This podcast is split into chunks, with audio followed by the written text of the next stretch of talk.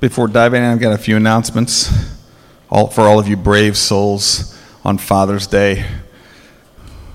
When you came in, you got a program with connection card in it. We've got some stuff coming up this summer. Definitely want to be, we want to make sure that you're included in the communication. You're getting emails, announcements, that kind of a thing.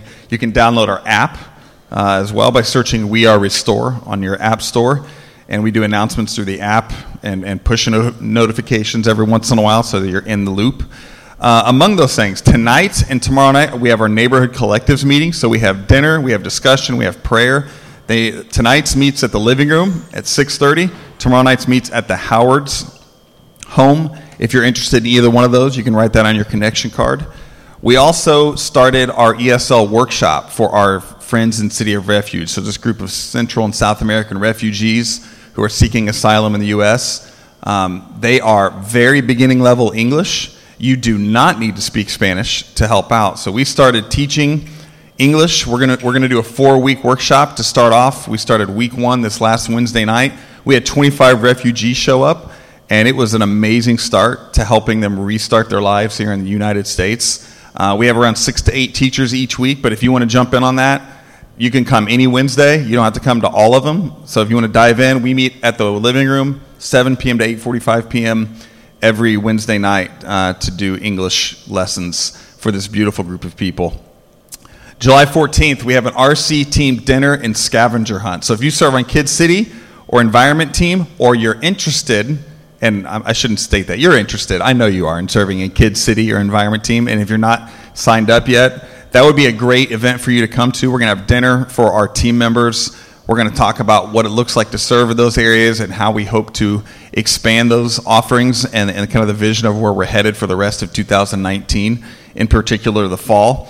And we're going to have childcare, and then the adults are going to go out and have some fun. We're going to do a scavenger hunt around downtown Silver Spring. And then speaking of teams, like Carrie mentioned, our Kids City, our elementary kids are going to be joining us for this summer, hanging out in our worship gathering with us. And then June 30th, we are having a Sabbath Sunday. We are not meeting for worship gathering here on June 30th. That Sunday we will not meet in celebration of kind of the 4th of July coming up. So that's about it. Diving in.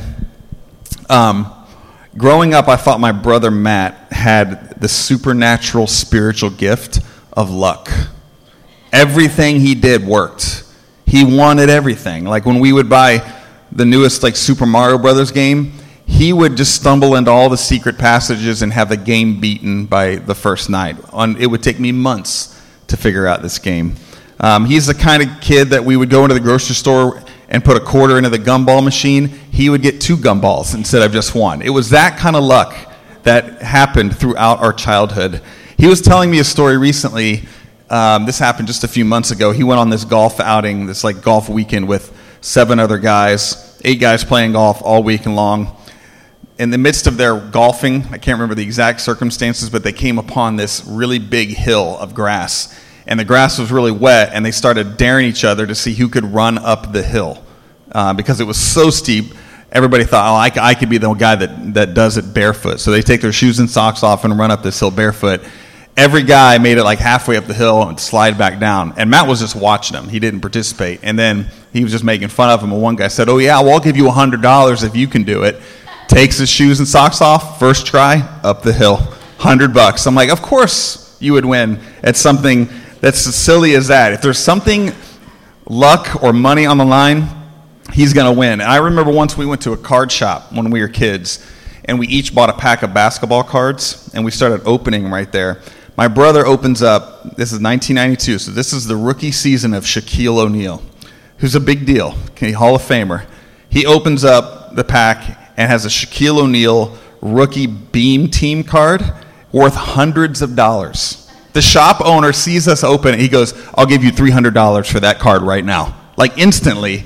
And I was like, what? And $300 to a 10-year-old? That's you're set for life. That's all I need. I'm good. I don't even need a career path. I honestly can't remember if he sold it to the guy or not. My dad was with us, and I think my dad was wait a second. What's happening here? And then, so I'm a big Cubs fan. Matt's also a Cubs fan. The Cubs have had this long, storied history of losing and terrible luck. I mean awful luck and circumstances, believed to be a curse. And in 2016, they went to the World Series. They hadn't been since 1948. They had not won a World Series in well over 100 years. So I decided I'm going to go to game one of the World Series. They're playing the Cleveland Indians. I spent a lot of money on this ticket, and Carrie encouraged me to go. I go with my dad. The Cubs lose, all right, game one of the World Series.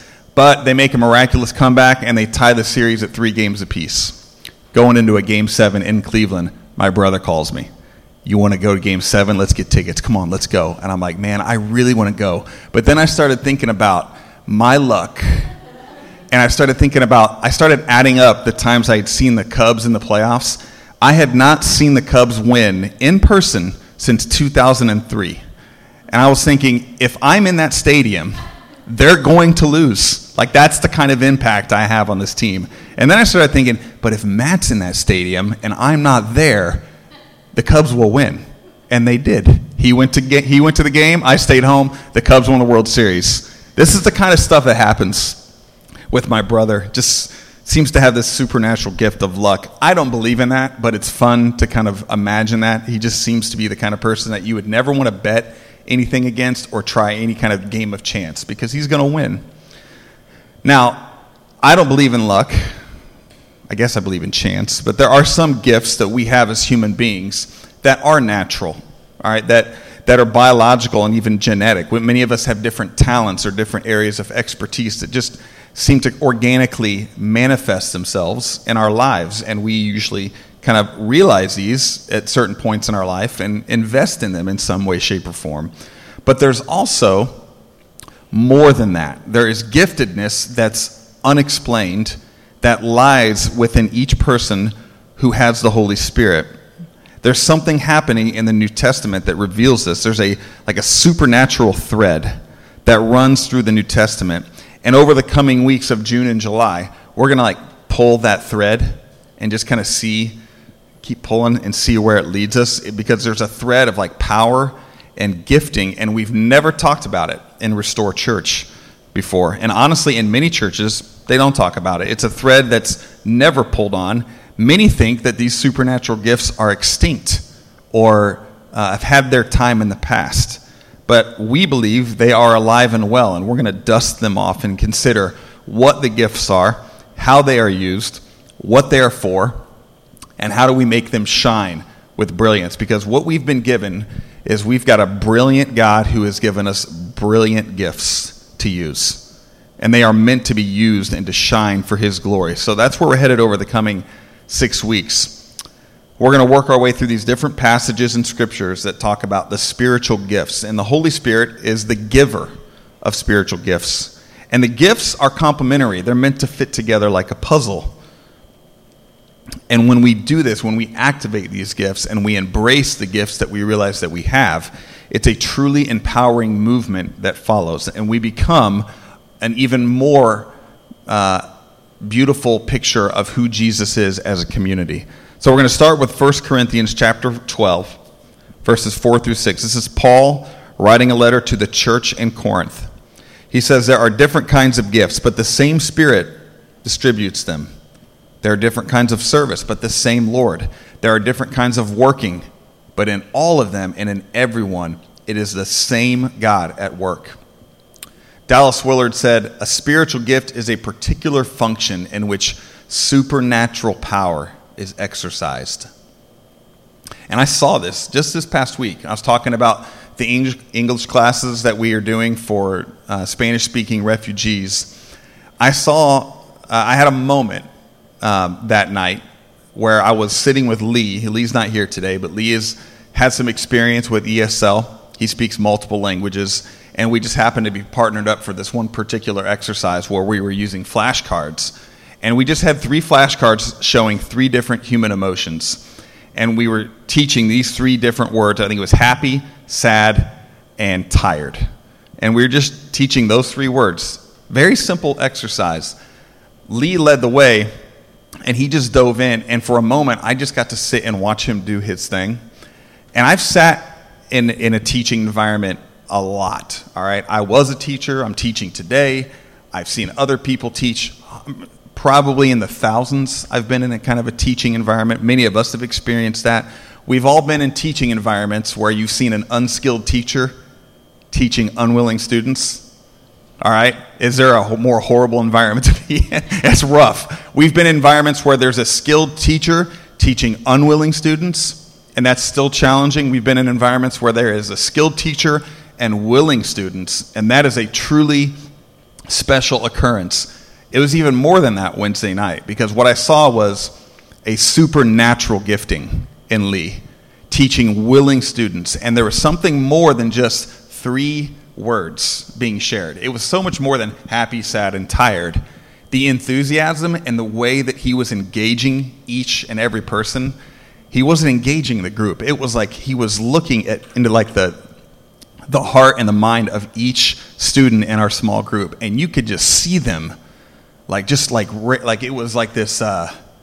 It was just supernatural. It was just unexplainable, like this lifting of joy and happiness and comfort and all these different like fears that they might have about learning the English language, about being accepted. You could just see those start to melt away, and the joy and the excitement of learning 3 words. And it was all because someone like Lee, who had a supernatural gift of teaching, took it to another. The Holy Spirit takes it to another level. Because when love gets thrown into the mix, something unexplainable happens. It's immeasurable, but you know it when you see it. You know what I'm talking about? We've all seen that happen, where we're like, okay, this looks normal on the surface, but we can feel like something else powerful is happening right now. And Paul's letter continues, and he reveals more about the nature of these spiritual gifts. So I'm going to read the rest of chapter 12 here. Now to each one, the manifestation of the Spirit is given for the common good.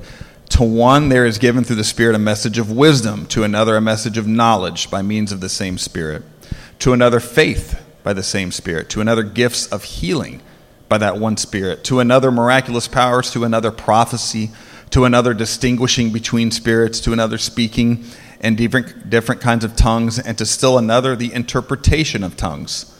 All these are the work of one and the same Spirit, and he distributes them to each one just as he determines. Just as a body, the one has many parts, but all of its many parts form one body. So it is with Christ. For we are all baptized by one Spirit so as to form one body, whether Jews or Gentiles, slave or free, and we are all given the one Spirit to drink. Even so, the body is not made up of one part, but of many. Now, if the foot should say, because I'm not a hand, do I not belong to the body? It would not for that reason stop being a part of the body. And if the ear should say, because I'm not an eye, I do not belong to the body, it would not for that reason stop being part of the body. If the whole body were an eye, where would the sense of hearing be? If the whole body were an ear, where would the sense of smell be? But in fact, God has placed the parts of the body, every one of them, just as he wanted them to be. If they were all one part, where would the body be? As it is, there are many parts, but one body. The eye cannot say to the hand, I don't need you. And the head cannot say to the feet, I don't need you. On the contrary, those parts of the body that seem to be weaker are indispensable. And the parts that we think are less honorable, we treat with special honor. And the parts that are unpresentable are treated with special modesty, while our presentable parts need no special treatment. But God has put the whole body together, giving great honor to the parts that lacked it, so that there should be no division in the body, but that its parts should have equal concern for each other. If one part suffers, every part suffers with it. If one part is honored, every part rejoices with it. Now you are the body of Christ, and each one of you is a part of it. Paul's pretty repetitive there, but I think he's trying to get through the minds of the church in Corinth. They were facing all kinds of like divisiveness and problems in the church, and he's trying to get through of like, you guys are one body, made up of many parts with many different spiritual giftings. So to summarize what Paul has revealed about spiritual gifts here, first, spiritual gifts aren't inherently natural. They are not natural, but they are given as an empowerment by the Holy Spirit. They are not possible by mere natural effort. They are distributed by the Holy Spirit. So like you go back and look at Genesis 1 and 2 and 3, and you look at creation and the narrative of how God perfectly ordered the universe. Spiritual gifts are not in there. It's not mentioned, because they weren't needed at that time. They are not part of like biology and genetics and organization. These are supernatural gifts designed to bring earth and humanity back into balance with God the Father. All right, they are given to humanity only after the life, the death, the resurrection, and the ascension of Christ. Because Christ left and gave us his Spirit. He said, his last words on earth were, "I'm here, I'm sending my Spirit, for surely I will be with you always through the very end of the age." And it's through this gift of the Spirit that we are given these different spiritual gifts. Which means, if they aren't natural, their discovery will most likely occur by a supernatural experience. This simply means something beyond the normal, measurable experience. And if we all think hard enough, I'll bet you have experienced God in this way before. And if you haven't, I hope you will soon, because it does happen. Second, Paul reveals why they exist. In summation of the verses in chapter 12, they exist for the growth and the health of the church. And it's important we think of the church as a movement and not an institution or a place. It's a community of people on movement together. So later in his letter to Corinth, he reveals another reason that these spiritual gifts are given. So in chapter 14, he reveals that they exist to bring more people into relationship with Christ. This is what he says in verses 24 and 25.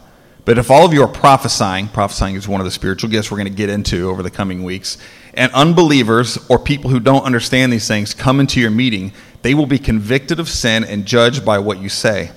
As they listen, their secret thoughts will be exposed, and they will fall to their knees and worship God, declaring, "God is truly here among you." All right? That's another reason we have spiritual gifts, is so that more people will come to know Christ through these gifts being exercised. Third, he emphasizes that the gifts should not be neglected or compete with one another. He also alludes to the fact that you may have gifts that you don't necessarily desire. All right? You have that before? Like, are you good at cleaning toilets? Does anybody desire that? I mean, you can think of another example, but we have gifts like, I wish I wasn't good at this. There's many times coaching baseball where I wish I could just be a parent sitting in the stands and just cheering for my son. But usually I'm in the dugout coaching. And sometimes I'm like, I wish I had no clue what I was talking about. And I could just sit out there and clap. Like, yay.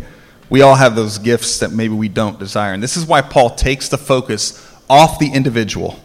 And he consistently reminds the Corinthians these gifts are given for the communal good. All right, recognizing and activating your spiritual gifts is an act of submission to the authority and the goodness of the Holy Spirit. This is like not quite at the level, but this is kind of the direction that Jesus takes us when he's in the garden and he's asking for God to take the cup of suffering away from him. Like, I don't want to die on the cross. Take this away from me. But he says, not my will, but your will be done. That's what we do with our gifts. We submit to the point of even discomfort and pain because the Holy Spirit has given us these for a reason. So don't be surprised if you are actually reluctant to exercise the gifts that the Holy Spirit's given you. It's like when you ask Ian Howard to do like a Michael Caine or Michael McDonald impersonation on command and he won't do it. He's clearly gifted. He just needs to exercise this gift more often, neglecting the power of the Holy Spirit. In all seriousness, so in regards to our spiritual gift, there's always a combination of pride, of insecurity, maybe a lack of self-awareness, and then there's also spiritual attack, and that's present around all of us and in all of us in different levels at different times, and it can cause spiritual gifting to be ignored and unused. In fact, I would say the more beauty and wholeness your sacred gifting brings to the church and to the world, the harder it will be for you to exercise it. You will face more resistance from your ego or your insecurity or even spiritual attack the more that God wants it to be released. Now, in Restore, for years we've talked about this concept of the fivefold gifting, and it's based on a different letter that Paul wrote to the Ephesians in chapter 4. The fivefold is a different entity than the spiritual gifting we're talking about here with the Holy Spirit, yet they go together. And for the sake of understanding this, I want to go through the fivefold real briefly. So Paul writes in Ephesians 4 Now, these are the gifts Christ gave to the church, the apostles, the prophets, the evangelists, the pastors, and the teachers. Five. That's why we call it the fivefold. Five different giftings, he says. Their responsibility is to equip God's people to do his work and build up the church, the body of Christ. So an analogy I commonly use to describe the fivefold is a mountain climbing analogy. So the apostles are the type of people that are sitting around with their friends and they're like, hey, let's go climb a mountain. They're the ones that have a crazy idea, and they'll take off running and don't care if anybody's going to follow. And they're an idea machine. They're visionaries. They're dreamers. The prophets will go with the apostle. They are also risk takers and will be out on the frontier, but they are more discerning. They will say, wait a second, let's climb that mountain. And they'll do it based on very little research, more of a gut intuitive feeling. They have a lot of wisdom and discernment. Evangelists are the networkers. They want to climb the mountain, but they also want to see how many people we can get to climb up the mountain with us. So they're going to try to rally all these people to go on this mountain climbing adventure. The teachers are going to slow everybody down in order to strategize. They want to find a strategy up the mountain, a map. They're going to make a supply list. Excel will be involved. There will be a plan, all right? And we need to plot out the coolest parts of the mountain to see on the way up and on the way down. And then the pastors are the people that are going to make sure no one gets hurt, no one gets left behind, no one is neglected. All right, so those are the five personalities that Paul's talking in Ephesians 4. A good way to think of these is a ministry or a calling. All right, think of fivefold as a ministry. Think of spiritual gifts as a tool in the hand of a minister. All right, so that's how they fit together.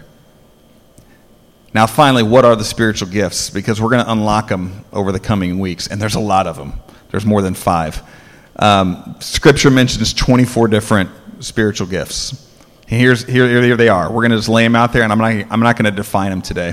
Exhortation, giving, leadership, mercy, service, administration, apostleship, discernment, faith, healing, helping, knowledge, miracles, prophecy, teaching, tongues, interpretation, wisdom, celibacy, the spiritual gift that no one wants. Hospitality, martyrdom, okay, that one's worse. Voluntary poverty, craftsmanship, and then creative communication. These are sprinkled throughout many different books of the New Testament.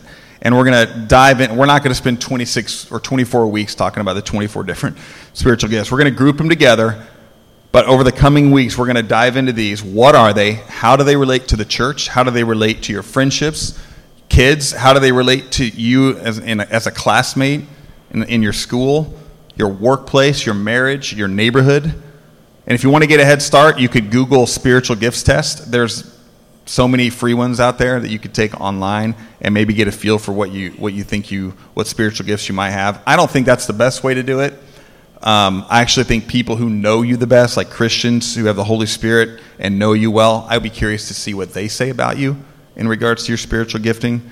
But this summer, I'm going to pray, and we're going to speak about and hopefully realize or rediscover our spiritual gifts together, and that we would either start or restart exercising them, and that by this fall we would see our church's impact and fruitfulness grow exponentially.